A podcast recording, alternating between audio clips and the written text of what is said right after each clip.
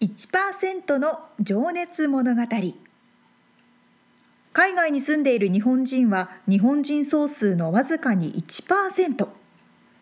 この番組では海外進出や起業を果たしたビジネスオーナーや経営者また各業界のプロフェッショナルな方々へ対談形式でインタビューをしていきます日本の未来を背負うグローバルなプロフェッショナルたちの仕事哲学とそこに燃える情熱に迫ります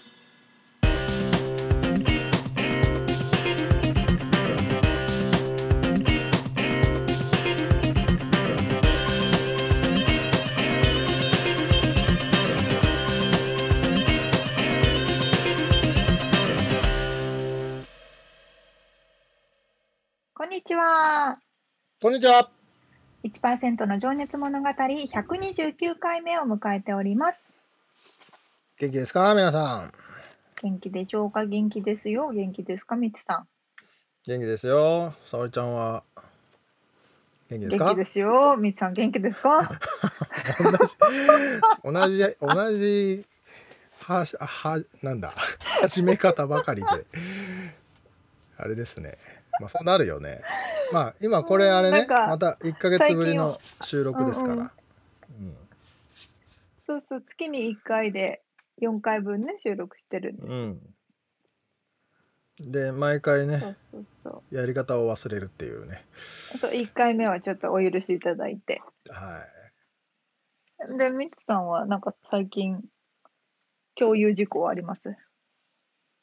あ、えっとね、うちの妻が帰ってきたっていう報告をしとこうかな、ここで。ああそうだそう日本に行かれてたからねはい、もうずっとね、3月の半ばから半年ぶりぐらいに帰ってきましそんなに3月からだったた。っけそそう。まあ、いろいろありましてですね。うんうんうんうんまあ、おかげで飯がうまくて、あそうそうかそうですよね自分で全部ご飯作ってたってことですよねまあね、釜玉ばっかりだったけ どね。すごい量のあの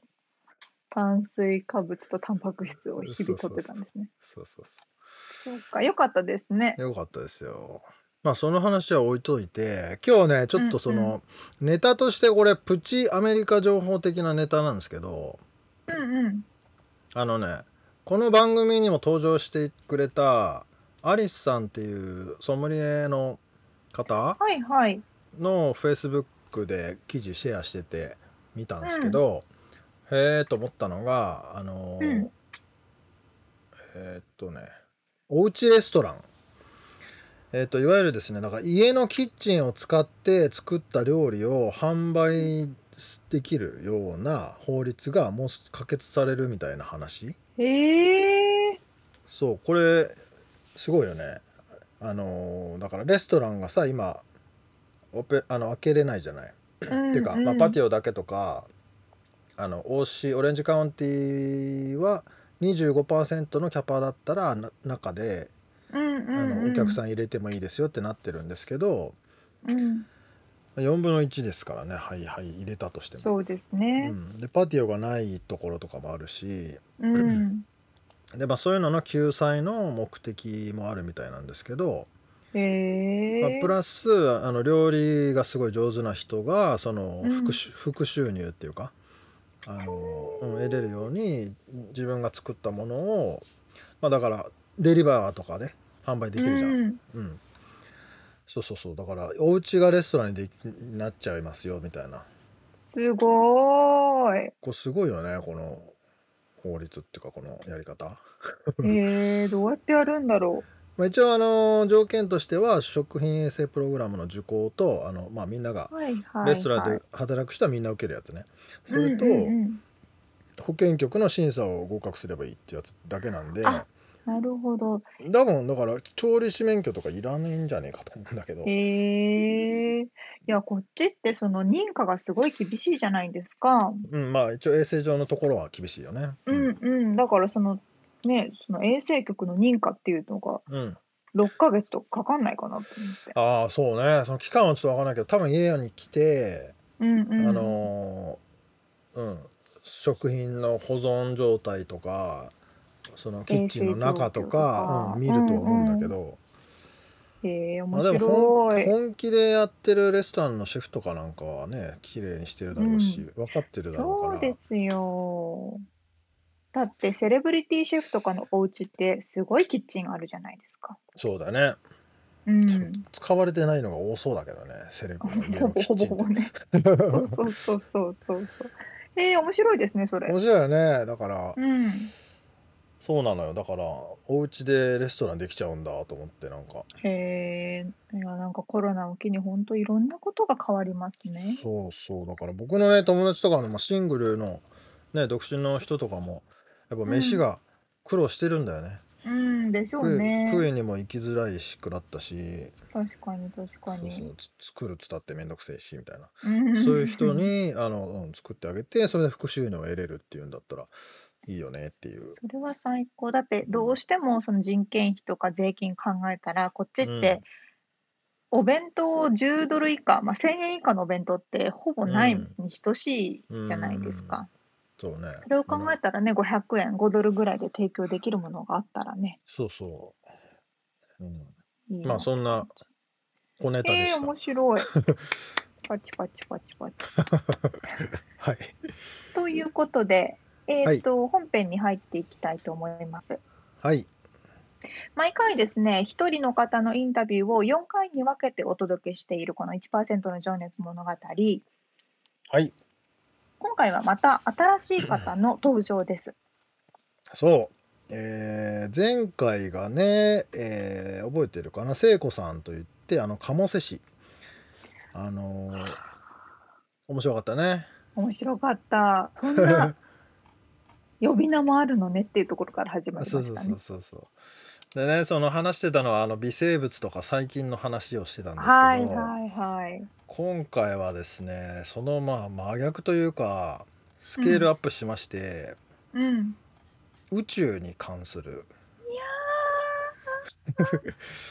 なんと大あ好き。本当めっちゃ憧れます。聞くだけでね。なんと NASA で働いていらっしゃる日本人の方でいるんですかいまあそれはいるよねいるのは知ってたけどだまさかインタビューできるとはって感じですけどわー、す ごい。すごいオポチュニティですねね。え本当にありがたいことでわーご縁をいただきましてすごいすごいすごい。うんでその NASA のね、まあ、正確に言うと NASA の中の JPL といううんうん。ジェットプル、プロプリュージョン、えーラボラトリーか、はい。うんジェ研究室日本語で言うみたいとなそうそうジェット推進研究所うんうんうん。 JPL ねはい。っていうところで働いていらっしゃる、えー高橋優さんという方にインタビューをさせていただいております。じゃあじゃあちょっともう早速聞きたいので本編の方に行って よろしいでしょうか。どうぞははい。い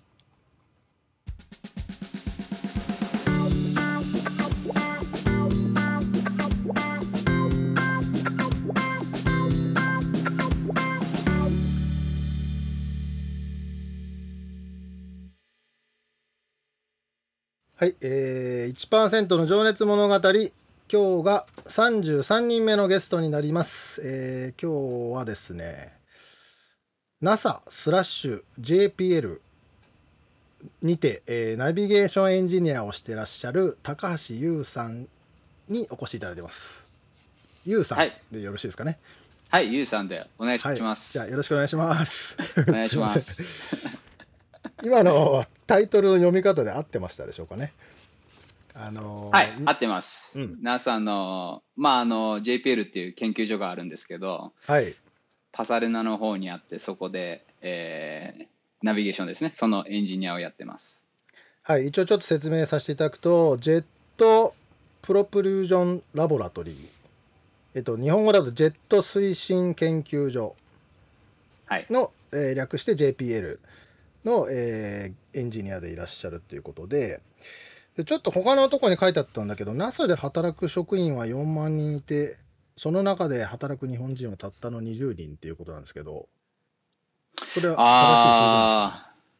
まあ、ちょっとあ、変わってるのうかなーんまあ、その日系の人とか、やっぱ2世、3世とあか、ーアメリそうかカ国籍持ってる人とか入れるともっと当然多いと思うんですけど、うんうんうん。あの僕もあの日本日本生かまれらでこう留学しして、はい、日本生まれで、でこっちで大学行ってとか行って働いてきたあの働けるようになったのでうん。そういう意味でもともと日本にいた人っていう数で考えるとまあそうですね職員もそあのポスドクとかいろいろ研究員っていう立場もあったりするのでうんうん。実際に何人っていうのはちょっと難しいんですけど。うん。まあ、100人は行ってないですね。50人も行ってないと思います。はい。まあ、20人、30人ぐらいだと思います。そうですよね。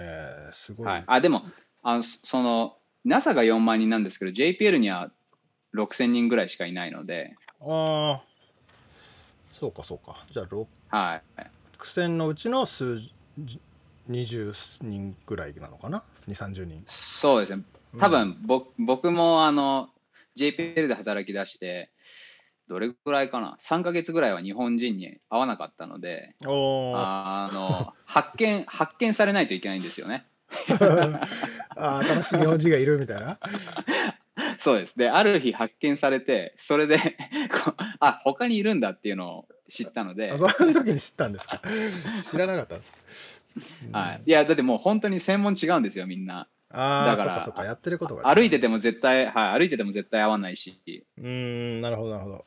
はい、そうですよね。まあ、キャンパスの中にクラスが違うようなもんですもんね。のそうですね全然。そう、それでね、一応、あの、ナビゲーションエンジニアということで、あのーゆうさんからちょっとメールいただいてたのが、その衛星のナビゲーションというのは、現在地から目的地までの衛星軌道を描き、過去プランして、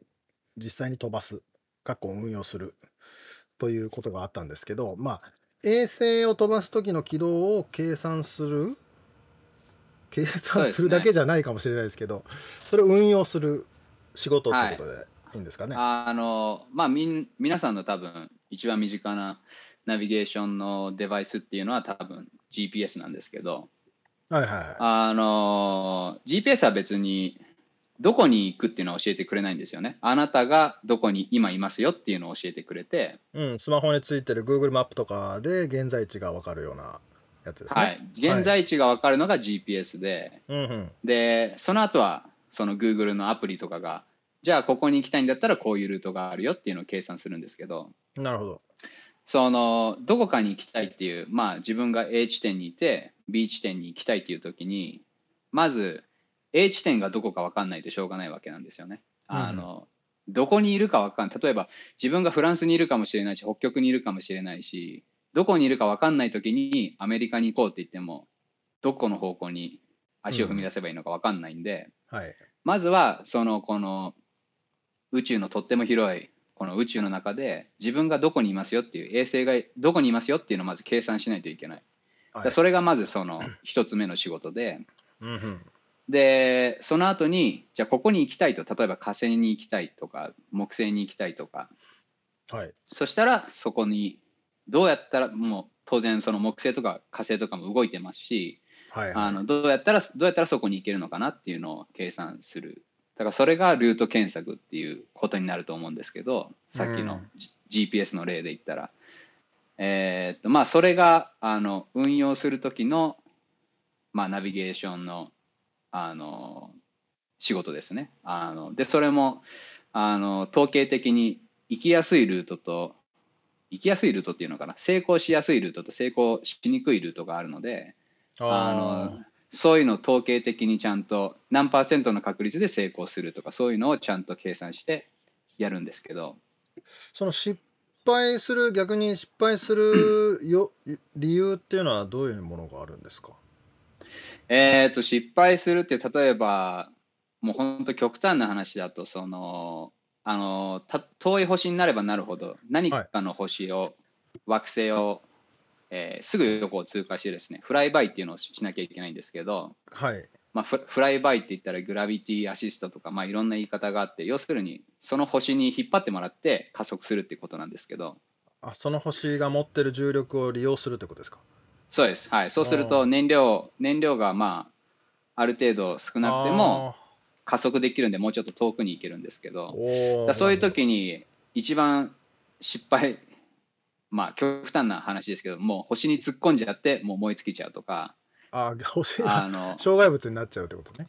はい、星というのはそうあの遠くに見えてる星じゃなくてその火星とかはそうういうあの、まあ、地球にスイングバイする時もありますし、うーんだからそういう時に例えばね機動的にこれはもう80%の確率で地球にぶつかりますとか言ったら絶対飛ばせませんから、そうですねはいそうかそうかはい、そういう統計的な面もありますね。そこにぶつからないように最短とか最速でいけるそうですねそれもいろいろトレードオフがあって、はい例えば今飛んでるあのはやぶさ2なんかはイオンエンジンっていうのを使っててはいあれはあのエンジンはものすごい弱いんですけどずーっと加速その燃費がいいんでずーっとつけてられるんですよエンジンを。で弱い力がこうずーっと押してくれるんで最終的にはものすごい加速ができるわけなんですよね。あそれ何日持も続力があるってことですかそうですね、はい。うんだから、なんだろうな、なんか例で言うと難しいけども、なんか、まあ、あのよく言うのは、紙1枚の重さでずっと人工衛あ星を押すっていう、まあ、そういう例え方をするんですけど、ね、地球上でこんな紙に押されても、別に手も動かないし、人も動かないし、何も動きませんけど、ー宇宙だったららその摩擦がないので、あーそれでちゃんと加速できるんですよね。でほんそのれ少でしの力でいけるってことですねはい、うんでそれでこう何何千時間、まあそうですね、何百時間とかこうずーっとその力で押し続けてると軌道がうまく変えれたりするんですけど、あのーそういうのがそのイオンエンジンとかそういう燃費がいいミッションで別にまあなんていうんですかねあの、まあ、極端に言うとガソリンみたいなあの液体燃料っていうのを使ってそううんいうものを使うともうちょっと瞬間的に加速できるので。はい燃費は燃費は悪いですけどもうちょっと、えーなんていうんですかね、えー俊敏に動けるというかここでここで瞬間的にあの軌道を変更してうんでそれであのあとはもう何日かちょ何日かちょっとクルーズっていうんですけどエンジン吹かさないでこうじっと待っててあーでそのまたこの軌道変更しなきゃいけない時にまたエンジンを吹かすみたいなまうんあいろんなミッションの種類があるんですけどそういうのもあの例えばその「はやぶさ2」とかだったら行って帰ってこなきゃいけないわけですよねはいなんで燃費が良くないともうしょうがないんですよあ戻ってくる燃費をも取っとかないといけないってことですねはいうんはいでそのまあそうですねあのイオンエンジンじゃなくて戻ってこれるところもあるんですけどそういう、まあ、ミッションによってトレードオフがあってそはのい燃料を少なくしたいのか、それとも時間をあの時間を短く例えば2年以内に帰ってきたいとか2年以内に着きたいとか、そういう時間の制限があったりとかはい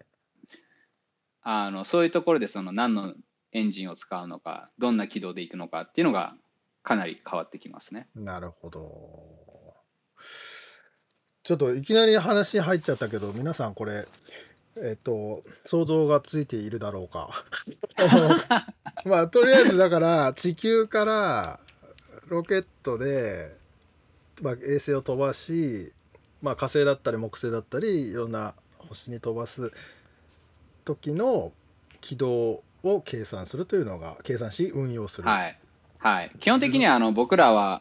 ああのロケットの人たちが、ね、衛星を地球の外に送ってくれて、ああ、はい。でで切り離された後の軌道を作るんですけどなるほど、なるほど。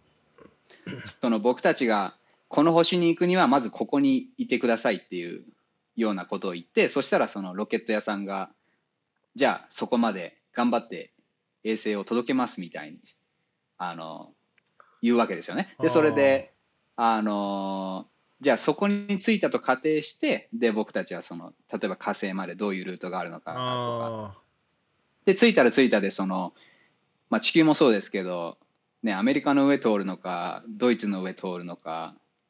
ね、ヒマラヤうんヒマラヤヒマラヤ山脈を見るのかって全部もう全然軌道が違うじゃないですか、あ、はいはいはあの南北に飛ぶのか東西に飛ぶのかその高さも違いますしい。まあ、自転あのの地球のね、回ってる向きもありますしね。こはい。こ東に向かって飛ぶのか西に向かって飛ぶのか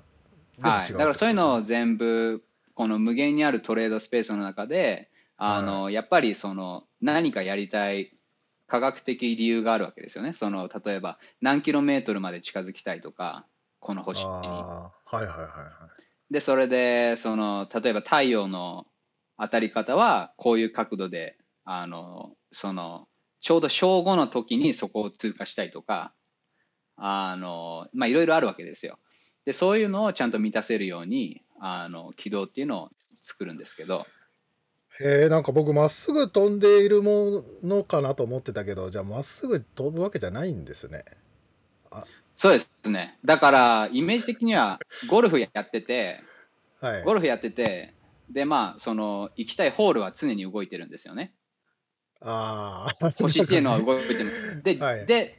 プラス自分も動いてるっていう。 ああそれめ自分ちもゃ動きくつつちゃ難しくないですか計算っていうのも 素人の発言ですけどそでうですしかもね重力、まあっていうか引力もあるわけですよね基本的には重力は関重係ないの力か計算。いや、重力計算が基本的に、あの、それがコアな計算になってきますね。ああうーんその地球だけじゃなくって月も引っ張ってますし木星も引っ張ってますし太陽も引っ張ってますしだからそうやって引っ張られることによってあのこの宇宙の中を楕円で飛ぶんですけどあの人工衛星っていうのははい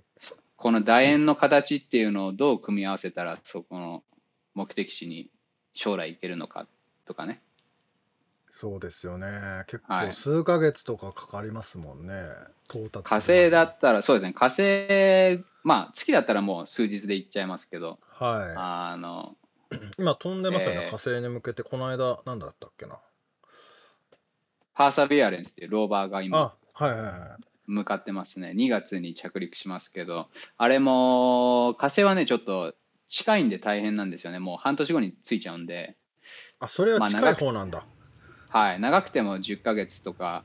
9ヶ月とかで着いちゃうんではい。あの着いちゃうってことはそれまでに準備を整えなきゃいけないので いろいろチェックすることがあるわけですよあ、仕事が詰まってるわけだ。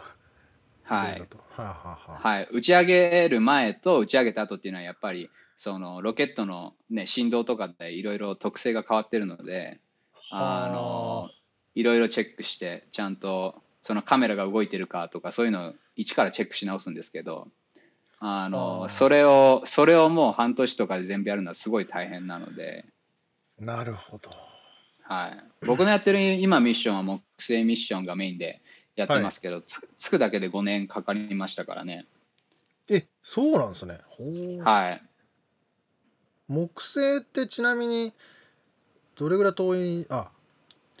んどれぐらい遠いえーっとね火地星球と太陽えーっと地球と太陽が1だとすると木星っていうのは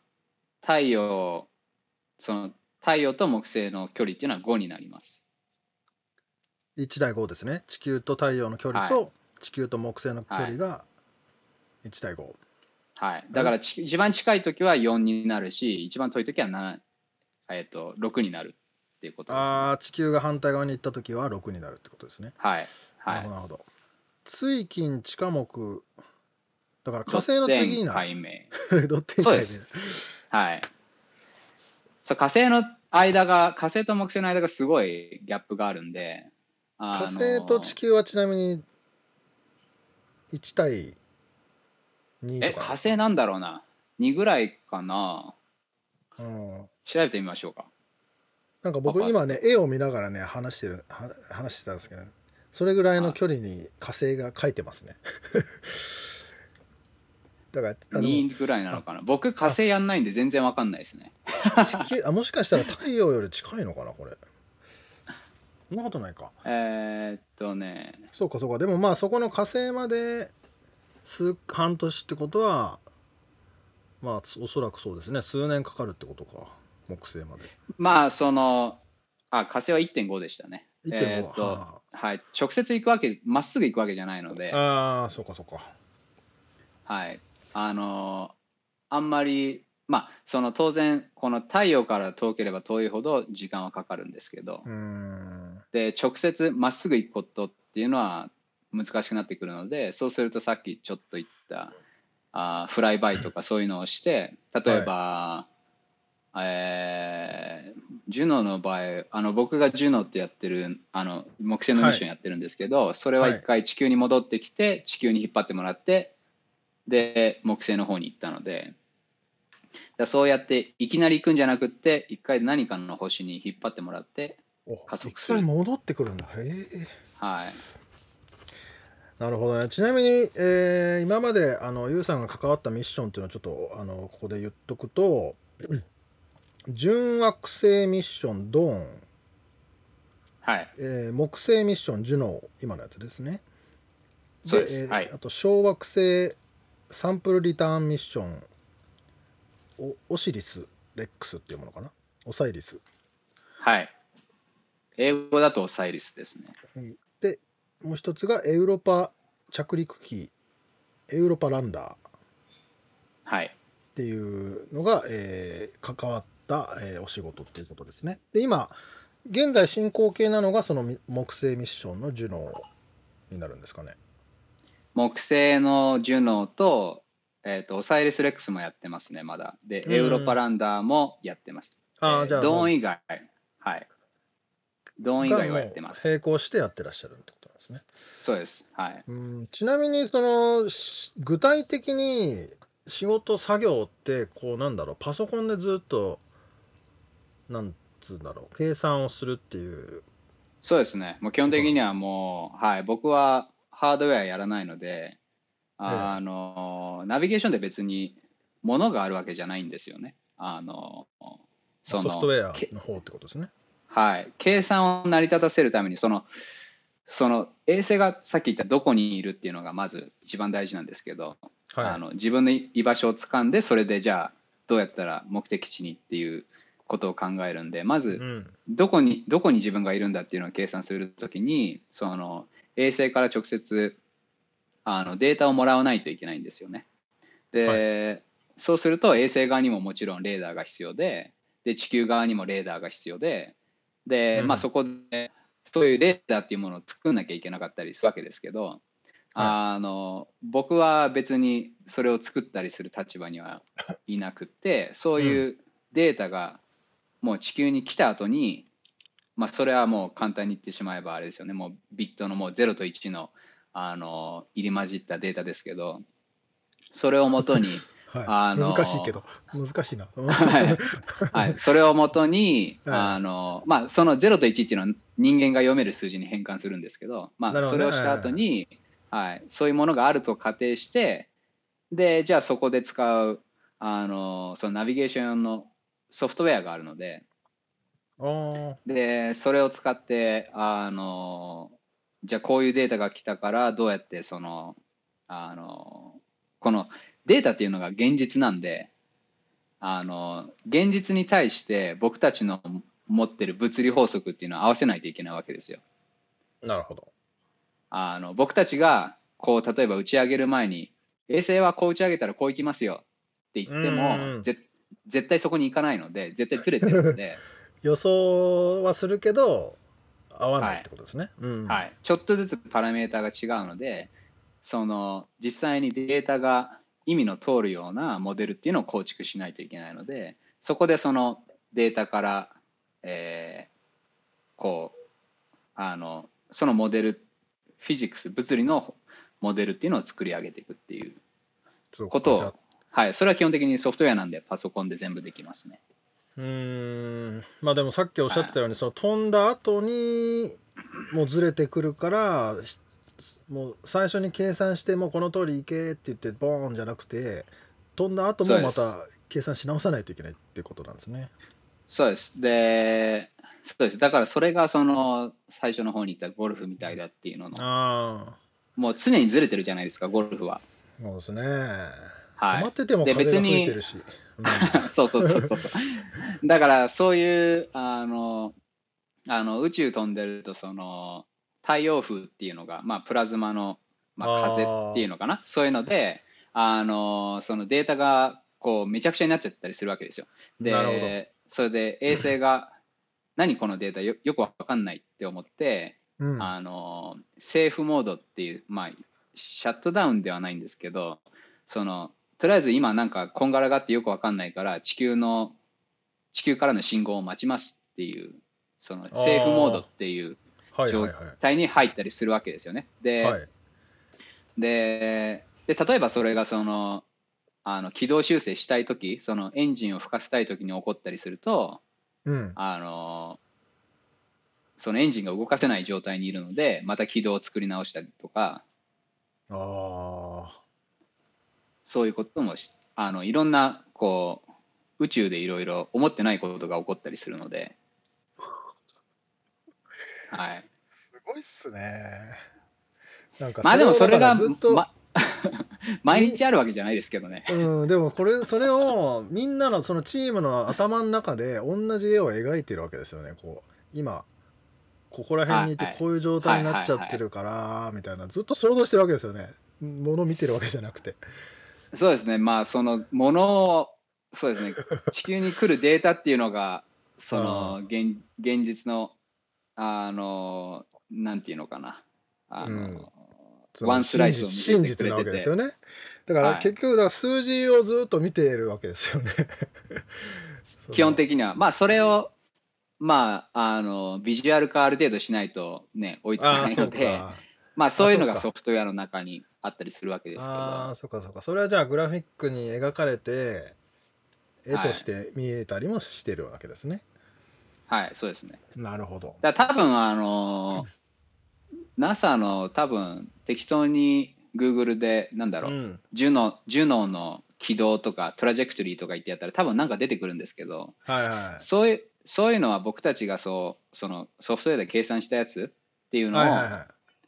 誰かにあげるんですよこの誰かが僕はよく分かってないんですけどメディアの人とかがい はいはいこうかっこかっこよく仕立ててくれてビデオ作ったりとか、うん、でその一般の人が見ても分かるような状態には落いとしてくれるってことですよね、ビジュアル化してくれるっていう、うんはい、僕らの段階ではそんなにかっこいい、なんかこう NASA ってかっこいいみたいなそういうビデオを見るってことはないですね、はい じゃあ割と結構じ地味というかめそうですねねえ華やかな感じではないのかな普段の仕事は ねもう旗から見てたらもうふなんだパソコンオタクと変わんないですそっかちなみにあれなんですか月から金とかってあのレギュラーなあれがあるんですか基本的にはまあミーティング出てればあの成果主義というかもうんうプロジェクトごとに、そのさっきあのアナウンスしていただいたあのミッションが僕は3つあるのでうん週に何パーセントその時間にあのそのプロジェクトに使わなきゃいけないっていうのは決まってるので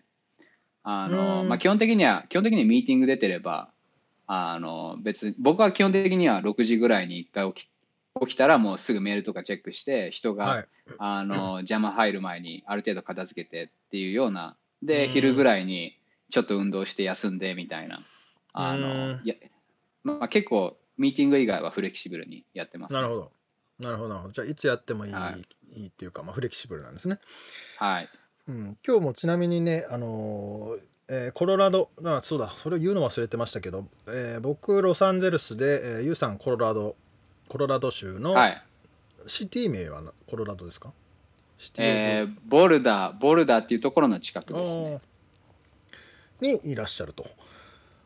で、はいえーじゃあそこでね3時ぐらいか4時ぐらいまでお仕事されていらっしゃってっておっしゃってましたよね。はい。うんこの後も仕事しますけど、はい。あーそうなんですね。あすいません貴重なお時間をいただいておいえります。いえいえ。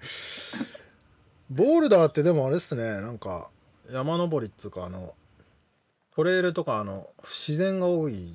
イメージで。そうです。そうなんですよ。うんあの、もともとね、そういうスポーツのメッカっていうか、うん僕は大学院、大学院で、ここの大学に行ってたんで、ああそうか。はい。それでもう土地勘もあったし、あの、クライミングとか、まあ僕はやってないですけど、クライミングは。あのランニングマラソンとかねそういうトレーニングではものすごい世界的にも有名な場所ですね、スキーも有名ですよコロラドは。あはーいち、なみにでも普段というかその JPL はパサデナが本拠地なんですかそうです、はいあの。パサレナなんですけど、3月にコロナで全部閉まったので、 ちょっとあ逃げてきたんですよね。ーあ逃げてきたんだ はい、 それはじゃあ別にまあどこにいても仕事はできるからはいそのもう少し人がいないところにはい、でこっちの方どっがちかもある公園、はい、公園とかもいっぱいあるし、そっかそっか家族的にも過ごしやすいっていうのがあるのかはい、子供いるんで、あはい、ね、は初めはカリフォルニアはもうなんか、まあ、こっちも、まあ、こっちはそんなにひどくなかったですね、公園普通に空いてましたけど、うんああのまあなんかいろいろ規制がすはいろいろあったので、カリフォルニアは、いはいはいうんはい、こっちの方がいいやと思って、伸び伸びはできないですもんね。はいカリフォルニアだとねうん、そっかそっか。じゃあね、ちょっとごめんなさい、あの話がね、長くなりそうなんで、ちょっと今もう一つ質問させてもらうと、今、あのユーさんの中で一番フォーカスしてることって、なんかありますフォーカスしてることですかはい、なんか、今、うん。何にフォーカスしてるかな今ね、野球やってますね。おー そうお休みの日に野球チームに入ってるんですかいや、あの、 あの友達で野球うまい人がいるんで、はい。でちょっとな投げ方からちょっといろいろ直してもらってあのあ元々いろいやっろてたんですかこういやもともとねサッカーなんですよ僕はあ、へーでランニング、まあ、マラソンとかも結構やってたんですけどあの、ちょっと新しいスポーツをいろいろせっかくコロナであのも時間うがせあっるらかくっていうのもおかしいですねまあなんか自由に自由の時間が増えたっていうわけじゃないんですけどその配分が自由になったのではいはいはい別に別に8時から5時までオフィスにいるっていう必要はなくなったので、はい。そのこまめに休憩入れてちょっとキャッチボールやろうかとか言って、うんうん。でバッティングとかもまあミーティングの間の体を動かしてちょっと頭すっきりするっていうかそういう感じで何か新しい。いことやると、新しいことやるとなんかいろいろ自分の体も学ぶので、はいはいあはい。のいろいろチャレンジしてますへーあとフットボール投げれるようになりたいんですけどねあー確かにね。 僕全然ダメなんですよ。よあれいや、僕もダメですよ。僕手小さいし。 くるくるくるって回さないといけないですよね、あれ。でもあれそもうななんですよあれがんか、難しくて軌道、軌道がありそうですね、なんか、あの、計算できそう な。一番飛ぶ回転。計算上はなんかねまあ回転させたらいいだろうって思うんだけど手がうまく動かないんですよね、だ僕はあんま仕事のことは普段考えてないです、うん。まあでも野球も面白そうだな、そそっかそっか。は まいあ、そこはじゃあオンオフ切り替えができるタイプなんですね。はいちなみにもう一個質問するとあの情報収集の方法ってどうういうんメディアに触れてる時間が一番多いとかあります僕は基本的にはもうなんかここのコロナの前はもう毎週のようにもう金もう金土は誰かに会ってて日も多分誰かに会会ってて、もうなんか人に会っていろいろ学ぶっていうのをあのよくうんよくやってたんですけどあうんの自分でまあ家で人呼んだりとか、うんあのそのまあ研究者なので僕もあの、そういうカルテックの学生とか、ね、USC の学生とか UCLA とかいろいろこう学生とかポスドクとか先生とか、い、ろいろそういう友達が多かったので、うんでこう集まって別に課題話をするって言って集まるんじゃないですけど、うんまあなんかどんなことやってんのとかうんでそういう話の中でこう新しい知識を得るっていうのは僕はうんやっぱり一番大事にしてたんですけど、はいね、専門家から直接学べるしうんっていうので楽しみにしてたんですけどなんかそれができなくなっちゃったんではいはい今はどうですかね今あん基本的にメディアは僕は NPR ってナショナルパブリックレディオしか聞いてないかな。それはポッドキャストで聞くんですかラジオで聞くんですか普通にえー、ともうあのサイトを見るだけですね。ああそうかそうかはい NPR ね、うん、僕も NPR のラジオは聞いてますけどねはい、車で聞いたりとか、まあなんか最近はちょっと、なんていうんですかね、聞いてくると、暗いニュースも多 いし、まあね、本当そうですよ ね。またカリフォルニアもだって火事が。。が、そうそうそううん。う。だから最近はなんかもうちょっと、あの、昔、なんか本とかね、読んで、うん最近まなた、はい、アニマルファームと、えー、1984と、お えっと、それ読んで、えっと、今読んでるのは「ブレイブニューワールド」っていうまあなんか古典っていうんですかねなんかそういうのをちょっと時間ができたんで読んでますねブレイブニューワールド知らないな。へはいえ。1984はね、この間、ね、アップルがちょっとディスられてましたけど、ディスられてるっていうか、 あのあそうなんですかそうそうそう、ディスディスられてるじゃないな。あのー、なんでしたフォートナイトっていう、えま、あのゲーム僕はあんまし、はい詳しくないんですけど、そこあーなんか Apple ストアで、そうそうそああなんかありましたねう、うん、そうその1984の映画がパロディになってて、面白かったですけどね。ああそうなんだ、うんええなるほど、なるほど。じゃあ、昔のまた映画を、あ、映画じゃない、小説を読んだりしてらっしゃるわけですね。はいちょこちょこ読んでまあうんそういうクラシックな知識っていうのは色あせないので、そうですね。はい確かに。いや、なんかそういう本を読むにも、ボールダーって、なんかすげえ良さそうだな。 雰囲気 が。のんびりしてそうで、いいですね。はいだから気をつけてないとアホになっちゃうんで いやいやいやいやいやいやだいぶ、だいぶ、あの、皆さんよりね、皆さんという、一般人より上行ってると思いますんで。いやいやいやまあ、確かにね、頭の体操はでもしないとね、あのと思いますそうね、なんで頭すよの体操っていうか、頭使わないと本当はいかんなと思いますね。うん、ありがとうございます。じゃあちょっとね、今からあの 過去のお話に入っていきたいと思うんですけど、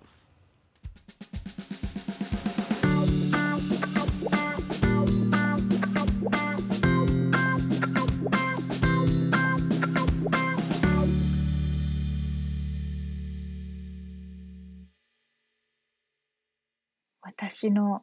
めちゃくちゃ憧れの職業です。えそうなの私は昔から NASA とか JAXA とかっていう言葉が大好きで、つくばの JAXA にもよく足を運んでいましたし、うんあああ、そうなんだ。そう、もう本当に憧れるんで すよ。あのね、しかも私、木星が一番興味があって、マジか。そう、木星担き聞きましたいや、ちょっと今、木星担当なんで、あの火星はちょっとわかんないですね。めちゃくちゃ言ってみたいですよ、それ。かっこよすぎますよ。 マジか、ドンピシャだったね。感動。もうちょっとゾッとしました。感動しちゃった。マジで。いやーいやなかなかないですよ、こういうところでお仕事されてる日本人の方にお話聞く機会。本当だよね。ういやんー木星ってでも何年もかかるんだね行くまでにだだってね、例えばマーケティングのプロジェクトやりました、じゃあこのインスタグラムのプロジェクトやって、結果が出るまでに5年かかりますってことですよね。そうそう そう長ってい感じやー、長い。いやにやっぱね、忍耐がないとできないお仕事ですね。うーんまあね半年とかならまだねなんかあれだけどそう、ちょ5年となるとちょっとそうですよ。すごいことやってるよねいやーで壮もさ大 だなー。かっこいいなー。そう本当にでもさそのまあ地球から大気圏を出た時に計算してたのとずれるって言ってたじゃない、はいではいはそっい。からまたさうちゃんとつくように計算をし直すっていうさ、うん、めっちゃドキドキするよねなんかいや、そそれうででつすかなかよっ。たらどうすんのとか思うけどいや、本当本当だって、それをやってみても、ちょっと試してみようとかできないじゃないですか。そうそうそうそういきなりねやべやべそうこういうこんな状態になってるわっつってそっからじゃあどっち行くみたいなうんことをね あちょやんちないといょけないっとダメだったけど、あちょっとトライしてみるね。あのでも結果出るの3年後だけど、ちょっとトライして みよう。そうだよねすごいなー。ねえ。そうか、やっぱりそのそれぞれで分かれてるんですね。例えば地球からロケットで発射して、その目的地、切り離すところまで行く人たちと、その切り離してからの人たちとっていうそうね全く別のね、うんうんプうロんジェクトなんだって、そういうことも知らないから。いや俺も知らなかったけどねでもあのねゆうさんのねインタビューする前に何個かね動画を見てね、うん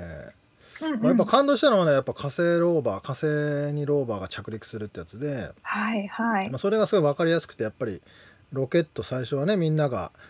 あの想像するような地球のボーンって上に上がってってヒューっていってではい大気圏出る前に一回燃料タンクを離すじゃん切り離すじゃんねボうーンんって。うんうんうん。で出てからまたもう一個の燃料タンクなのかなあれは。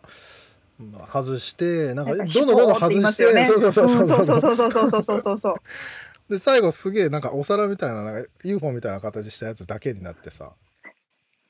多分そっからなんだろうね 軌道の計算そはうですね。そうそうそうなんですそのね。地球の重力がもうかからないようなところに行ってからじゃあどうすべって感じなんだろうねきっとすごい面白い面白いなあすごいなあ。でもさ両方動いてんだよこっちとあっいやちもとちろんででこっちも動いてるんでしょ。で 風が吹いてきてさどうやって計算するんだろうね本当なんかあのやりましたよね。社会人入試とか、まあ、大学入試とかもあったけど、うん亀さんがこのそ速度で走ってます、うさぎさんはこはのい速度でもうちょっと速く、で一周はい回はっいはていいつ追いつくでしょうみたいな、はいはいはいもう何ね周目で追いつくかみたいなそれもそうそうそうそれも解 けないそれもできないだよねそれの上さらにそのグラウンドが動いちゃってますとかさそういう勢いでしそうそょうあーじゃあなん かね右に回転しちゃってますとかそうそうそうそうもうでもそれのすごい壮大なバージョンってことですよねそうやばいよなるほどねね面白いなぁでもなんかお話聞いててあのーやっぱお好きなんでしょうねそのやることがうんうんそうだね好きじゃないとそうあの週末とかもうんその違う分野の人のお話とかポスドクの方の話とか専門的な知識でね思っうてんうん研究されてる人に方の話を聞くのが楽しいって、んうんで人に会うっていうね意識してねそうそうそうそうって言ってたかそれほらやんっぱりうん、うん好きなんじゃないですかねそういうことをされるのが。いや、これ本当にね、まあ後でね、こう第2章、3章っていうか、セクション2、3とかでも確か出てくるんですけど、やっぱそれをもう意識してやってらっしゃるんですよ。もうーんう、あのね、まあ、僕もこのインタビューしてるのもその理由があるんですけど、やっぱり人に会うっうんて知識の幅が広がるじゃないですか。自分が持ってないうん考え方とか、自分が持ってない、ね、分野でもちろん皆さんやってる話を聞けるんで。そうですね。でそれを多分意図してあの自分のフィールドを広げるためにやってらっしゃるっていうのがあのねこうち緻密だなというか、まあ、楽しんでるんだと思うんですけどいやーだって好きじゃなかったら週末までも仕事の話そうだよねってなっちゃうでしょ。仕事の話ね うんそうですまあよ。まあさうんそりゃそうだよね、まあ、確かに俺週末はしないからな ねえ、まあね、よくね、シェフの方とかも、やっぱお家でもご飯作ったりするとかいうあー人、もいるし、はいはいはいはいまあ、逆にすごい切り離してる方もいるし、そうねまあだからナチュラルにそれはできちゃうんだろうねそういう人は。ああ、なるほどね、なるほどうね。んだから、24時間365日、それをね、こう聞いていて、情報を入れるっていうのうんが自然にできるってことですようね。んうん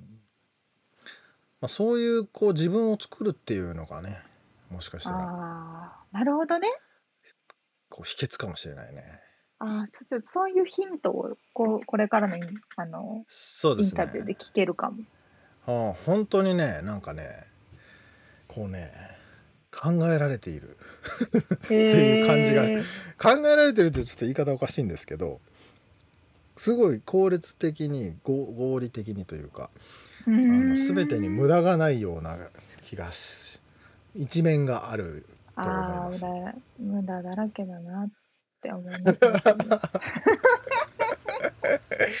いやそういう遊びはもちろんあるんですよ。はい、オッケー。ただそれすらもうなんかそれすらもでしょあのほら未来に変えていくというかね。出たほらちょっとぼーっとするときはよしぼーっとしようとしてぼーっとできる人でしょきっと そうそうそう羨ましいなあでも気づいたらぼーっとすること多いですもんねなんか、うんしね、意図せずに、あ、ぼーっとしてたそみたういな。そうそうそうああれこれ車どうやってここまで運転して帰ってきたかぼーっとしてたみたいな俺もあるよ、なんか、フリーウェイの出口を3つぐらい通り過ぎてから気づくやつ。あれ え嘘ですそれはないですよあるある。嘘だいぶ家通り過ぎてるけどみたいな。ある よなんだよなんかぼーっとしてるってねありますよねまあまあまえあじゃあちょっと次回はどんな話ですか、そうそう、まあね、そんなゆうさんも、あの、一応東京のね、出身でね、あの、まあそこからここまでたどり着いたわけですけど、そこまでの道のりというか、うんうんまあ、多分今ねあの子供たちもね NASA で働きたいとか宇宙の仕事したいとかって思ってる人いっぱいいると思うんだけどうんほんとね沙織ちゃんが憧れたようにねはいはいはいでそういう人にもあのすごいこう参考になるお話じゃないかなと思いますがいいですねはい、いやちょっとワクワクしながら楽しみにしております。はい、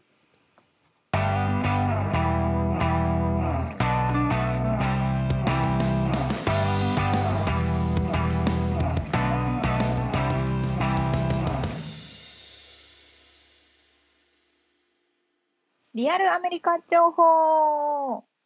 よこのコーナーでは最新のビジネス生活情報をアメリカ・ロサンゼルスよりお伝えしてまいります。っはいなんかちょっと言い方がいいつもと違ったけど本そん当な感じだった っけほらだいたいいやだいたい毎回違うからだいいたやいでも適だ当いだ大った。丈夫です大丈夫です今回ははいえっとねトランスジェンダーについておー出たそうなんかねよくここのアメリアルアメリカ情報でも LGBTQ コミュニティとかうんうんとかゲイレズビアンとかセクシャル系の問題とかはねまあ取り上げたフりリーですねはいはいうんうんうん、してますけれどもちょっと今回はトランスジェンダーというものにくくってうんお届けしますがどうなんだろうトランスジェンダーって言葉って日本で認知されてるのかな取れてんじゃないのカタカナでされてるかな、漢字で漢字で言うとっていうか日本語で言うとなんだっけ性まあ、性同一性障害あああで、まあ、状病名として状は、況のねそういう感じになるかなよく私が日本に行った時によく聞いていたのはことは性同一性障害っていうことの方がなんかあ、うん多じかゃっあトラたかンなスジェンダーの方が通ってるような気がするけどな俺あ俺じゃのあ通ってるのか感なもう覚だとわわか今んないの感じではうんそうそうで、まあ、トランスジェンダーとは何かというと、うんえーっとですね、まあ、ウィキペディアによると生まれた時に割り当てられた性別が自身の性同一性と異なる人、まあ、自分が男の子で生まれたけど心は女の子だとかねうん体は男だけど心は女の子ねうんそうそうそうそううん性同一性は性自認ジェンダーアイデンティティとも呼ばれ自身のジェンダーをどのように認識しているかを指すすなわちトランスジェンダー女性は女性の性同一性を持ち出生時に男性と割り当てられた人でも自分自身はまあ女の人だと思ってるでも生まれた時には男として割り当てられて生まれてきたって感じうんまあ、通常は人を形容する言葉としてトランスジェンダーの人トランスジェンダー女性などなど人を指す名詞として使われるでトランスジェンダーをトランスと訳すことももあるうんということで、まあ、アメリカでは結構トランスって言いますよね。この人トランスとか、そうなんだみたいな感じでかなりまあ認知されていて、まあ、特に日本だとあのエンターテインメント業界に LGBTQ の人が多いからそういう意味では馴染みは深いと思いますね。はいはいはいはい最近まあね日本で、言う最近ね,、うんうんねっていうかそのこの何年ぐらいでしょうね昔はそういうタレントさんってあんまりいなかったけどすごい今はねあの多いですらね。多いよね、うん、イメージ的に、うんこ俺あんまテレビ見ないけどここ10年ぐらいじゃないですか、うん一番増えてるのは。マツまあコ・デラックスとかいうのもねデラッうん、そうそうそう。マツコさんの場合は、ただの女装家なんですまあまあってそうかそうか ちょっと違ううのん、か、そうそう。そうかそうか難しいの。でも、あの、うんまあ、トランスジェンダーして有名なのは、春菜愛さんとか、ああははは男性として体は生まれたけれども、自分は女性と認識しているははははっていう感じで、まあ、日本の場合は実際に性をて性転換手術をして女性に生まれ変わることで戸籍を変えることもできる。あそれ昔から最近かな結構前からじゃないですうか。ーんそうかそうか私が物心つ物心っていうか学生の頃は、うん、なんうかんみんなそういうふうにうんうん、うん、変えられる時代でしたよ、もうーんう、まあ、アメリカでもねそういう人は多くて、うんでよくここでも話題に挙げさせていただいているカーダシアンファミリーのパパはい陸上のアメリカの金メダリストなんですけど彼はうんそうブルース・ジェナーっていう男性だったんだけどどれぐらいかな56年前に私は女性なんだ自認識は女性なんだって言って女性に変わったあそうなのねそう全然知らんかったわそんなそうなんですよあそうなんですねであのかへえ有名なカーダシアン5人のパパ、まあ、正式には2人のパパであとの3人はあの義理の父ステップファーザーなんですけうどーんそうそうそう急に女性なんですって言って女性に変わって今はケイトリン・ジェナーとして活躍してますこれでもどの時点から女性になるんだろうねこのさ上と下とあるじゃない手術って言ったって、まあ顔とかもそもちろんそうだけど、うんう見た目で分かりやすいのはやっぱり胸とうこんのあそこ、あそこですよ ねうんあそこうんうん正規正規ですよね男性器女性器はい そうですねそれで半そのどっちかだけやってる場合はどうなるんでしょうねえ全然なんか認識だからあれなんじゃないですか結局自分が認識いやそうだけど戸籍は変えれるのかねその時点で戸籍は分かんないですどういうふうになってるのかなうん難しいねいやそうそうすごくなんか複う雑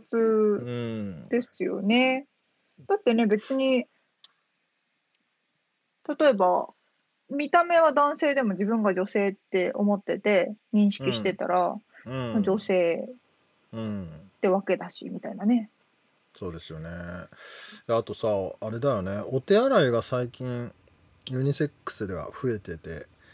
どっち入ればいいか分かんない人が増えてるんだろうなっていうのはねあ社ー会的に確かにだねから過去はだから女性なのになんか男子便所入っていったぞ今みたいなそうかそうのかそうがかあるわけでしょ、うん、よく見ますよね最近男性マーク女性マークとあともう一個ついてるうん、スカートが半分だけついてるマークの3つ並んでるなんていうのトイレマークがトイレについてるから誰でもどうぞっていう。誰でもどうぞのやつねはいはい、うんうんそうそう。すごい増えてるなって身近でも感じますよね。でそれは前なかったもんねだからそれもだからこうん、なかのったなかった。数年でしょ23年とかじゃないうんね特にそれはここ2、3年。うんまあ、特にね私たちが LGBTQ コミュニティの大きいカリフォルニア州ロサンゼルスにいるっていうのもあるかもしれないけああどそうか、でもそれこそ IKEA とか行っても IKEA の広告うん、うんうんソファーに寝っ転がってる2人のカップルは男性同士だったりとかもああするしそうねそうねうんうんうんもうすごいいろんなものが変わってる感じありますよね。そうかでもその転性転換手術って日本でもできるんだっけ日本でできああどうなんだろうなんかね私が覚えてる学生の頃はなんか皆さんタイとかに行ってやってた気がするけどそうだよねうんう、ん、今でであ今でできるのかな日本うん、ねちょっとわかんないけど、まあでもアメリカはなんかそれがすごい増えてるっていうい印象があって、そうねあ。の、うん、アメリカの、ちなみにアメリカのね、そのトランスジェンダー率っていうのを発表しているリサーチがあるんですけど、うん、えっ、と、UCLA のロースクールのウィリアムズ・インスティテュートってところが発表していて、はい、まずアメリカ、じゃあね、ミツさんに質問。アメリカ全体でうん、トランスジェンダーの、えーパーセンテージ、何パーセントでしょうか全人口に対して、そ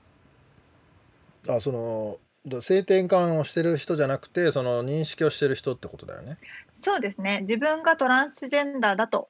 アイデンティファイ、認識してる人。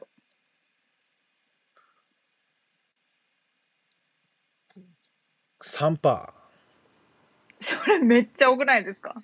だってあそうそしたら100人に3人になっちゃいますよ。ー。あー100人に3人がトランスジェンダー。ああ、それ多いか一じゃあ1%パーぐらいまあそう、まあ、い0.6%だからまああー200人に1人ぐらいはトランスジなんェンダかでーだとも思ってる俺、そんなぐらいいてもおかしくないようなに、あれだけどな。それはだからカリフォルニアだからか。あれじゃないですか LGBTQ はもう全然多いと思いますよパーセンテージああ、そうか、そうか、そうか、そうか。そうそそれれとははまたちょっと違うのか。別なのそうそトのランス中ジでもェンダーの人とゲイレズビアンとかあバイセクシャルの人は全く違うからえーちなみにね LGBTQ なるほど。どれぐらいなんだろうで一 番じゃあちなみに一番多い州ってどこだと思いますまあ、ニューヨークかカリフォルニアじゃないのか、ハワイ。うって思うじゃないですか。ん。ああ、そう、ハワイ、正解。へえ。ハワイなんですって。ハワイはね、いろいろオープンだからね。そうそうそうそう。はいはいはい。あのね、今ね、LGBTQ コミュニティの調べたんですよ。うん。えーっ、とね、4.5%あへえ。ぐらいが自分が LGBTQ だって思ってる。なるほど。やっぱじゃあさ多っいきでのすね、 3%すパーにごちょっく。と近い数字だうな。ん、近い近い。い。なるほどまあでもそういうなる感覚だし、まあ LA だったらもうちょっといるんじゃないかと思うぐらい多いですよほね。どうん、そうね。うーん。でやっぱりまあ年齢別で言うとそのうん18歳から24歳の若い世代が自分がトランスジェンダーだって認識してる人が多いと。ということはそれよりも上の人では認識してるけど言ってないっていうか言いづらかったとかいう人もいるのいじゃなやいいのるかと思いますよ多ね分。ねうんで。最近はそれがオープンにできるようなこう社会になってきたというかそうそうそうそう環境とかもコミュニティの感じとかもあるんでしょうね。うーんまあ最近ねその話題が取り上げられることが多いっていうのの理由の一つとしてはいあのトランプ大統領がトランスジェンダーはアメリカの軍に入っちゃいけないとかっていうようなねうんうんうんことを言ってそれに抗議が殺到したとかいろいろあったうーりんしています からでうんオバマ政権はどちらかというとトランスジェンダーとか LGBTQ コミュニティに対して寛容だったけどうん今のトランプ政権が違うからとかってまあそういう政治的な絡みもあったりするということですね。うん、なるほど、うんまあ、なんかね聞く話によるとこのコロナになってからあのそういった手術をする方が増えているというあ話もそうなんだ聞きましたまあそう人に会わないからさ、うん今のうタイちミン手グと術してさねこうそうそうそまあ多いでしょうね気づいたらううんあ女性になったとかね。そうそうそうまあやりやりや やりやすいじゃないけどタイミング的にいやいや、そうですよね。いいのかもしれない、うんいいタイミングかなって感じですよね。ね、手術中はなんかねいろいろこう包帯包帯じゃないけどうん、腫れちゃったりとかするからね。そうそうそうありそうだしね、うんということまあで、そんな今回のリアルアメリカ情報はトランスジェンダーについてお届けしました。はい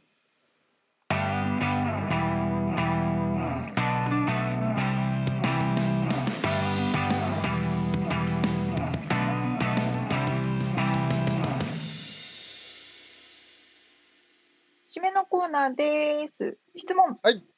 質問えー、沙織ちゃんは、うん宇宙人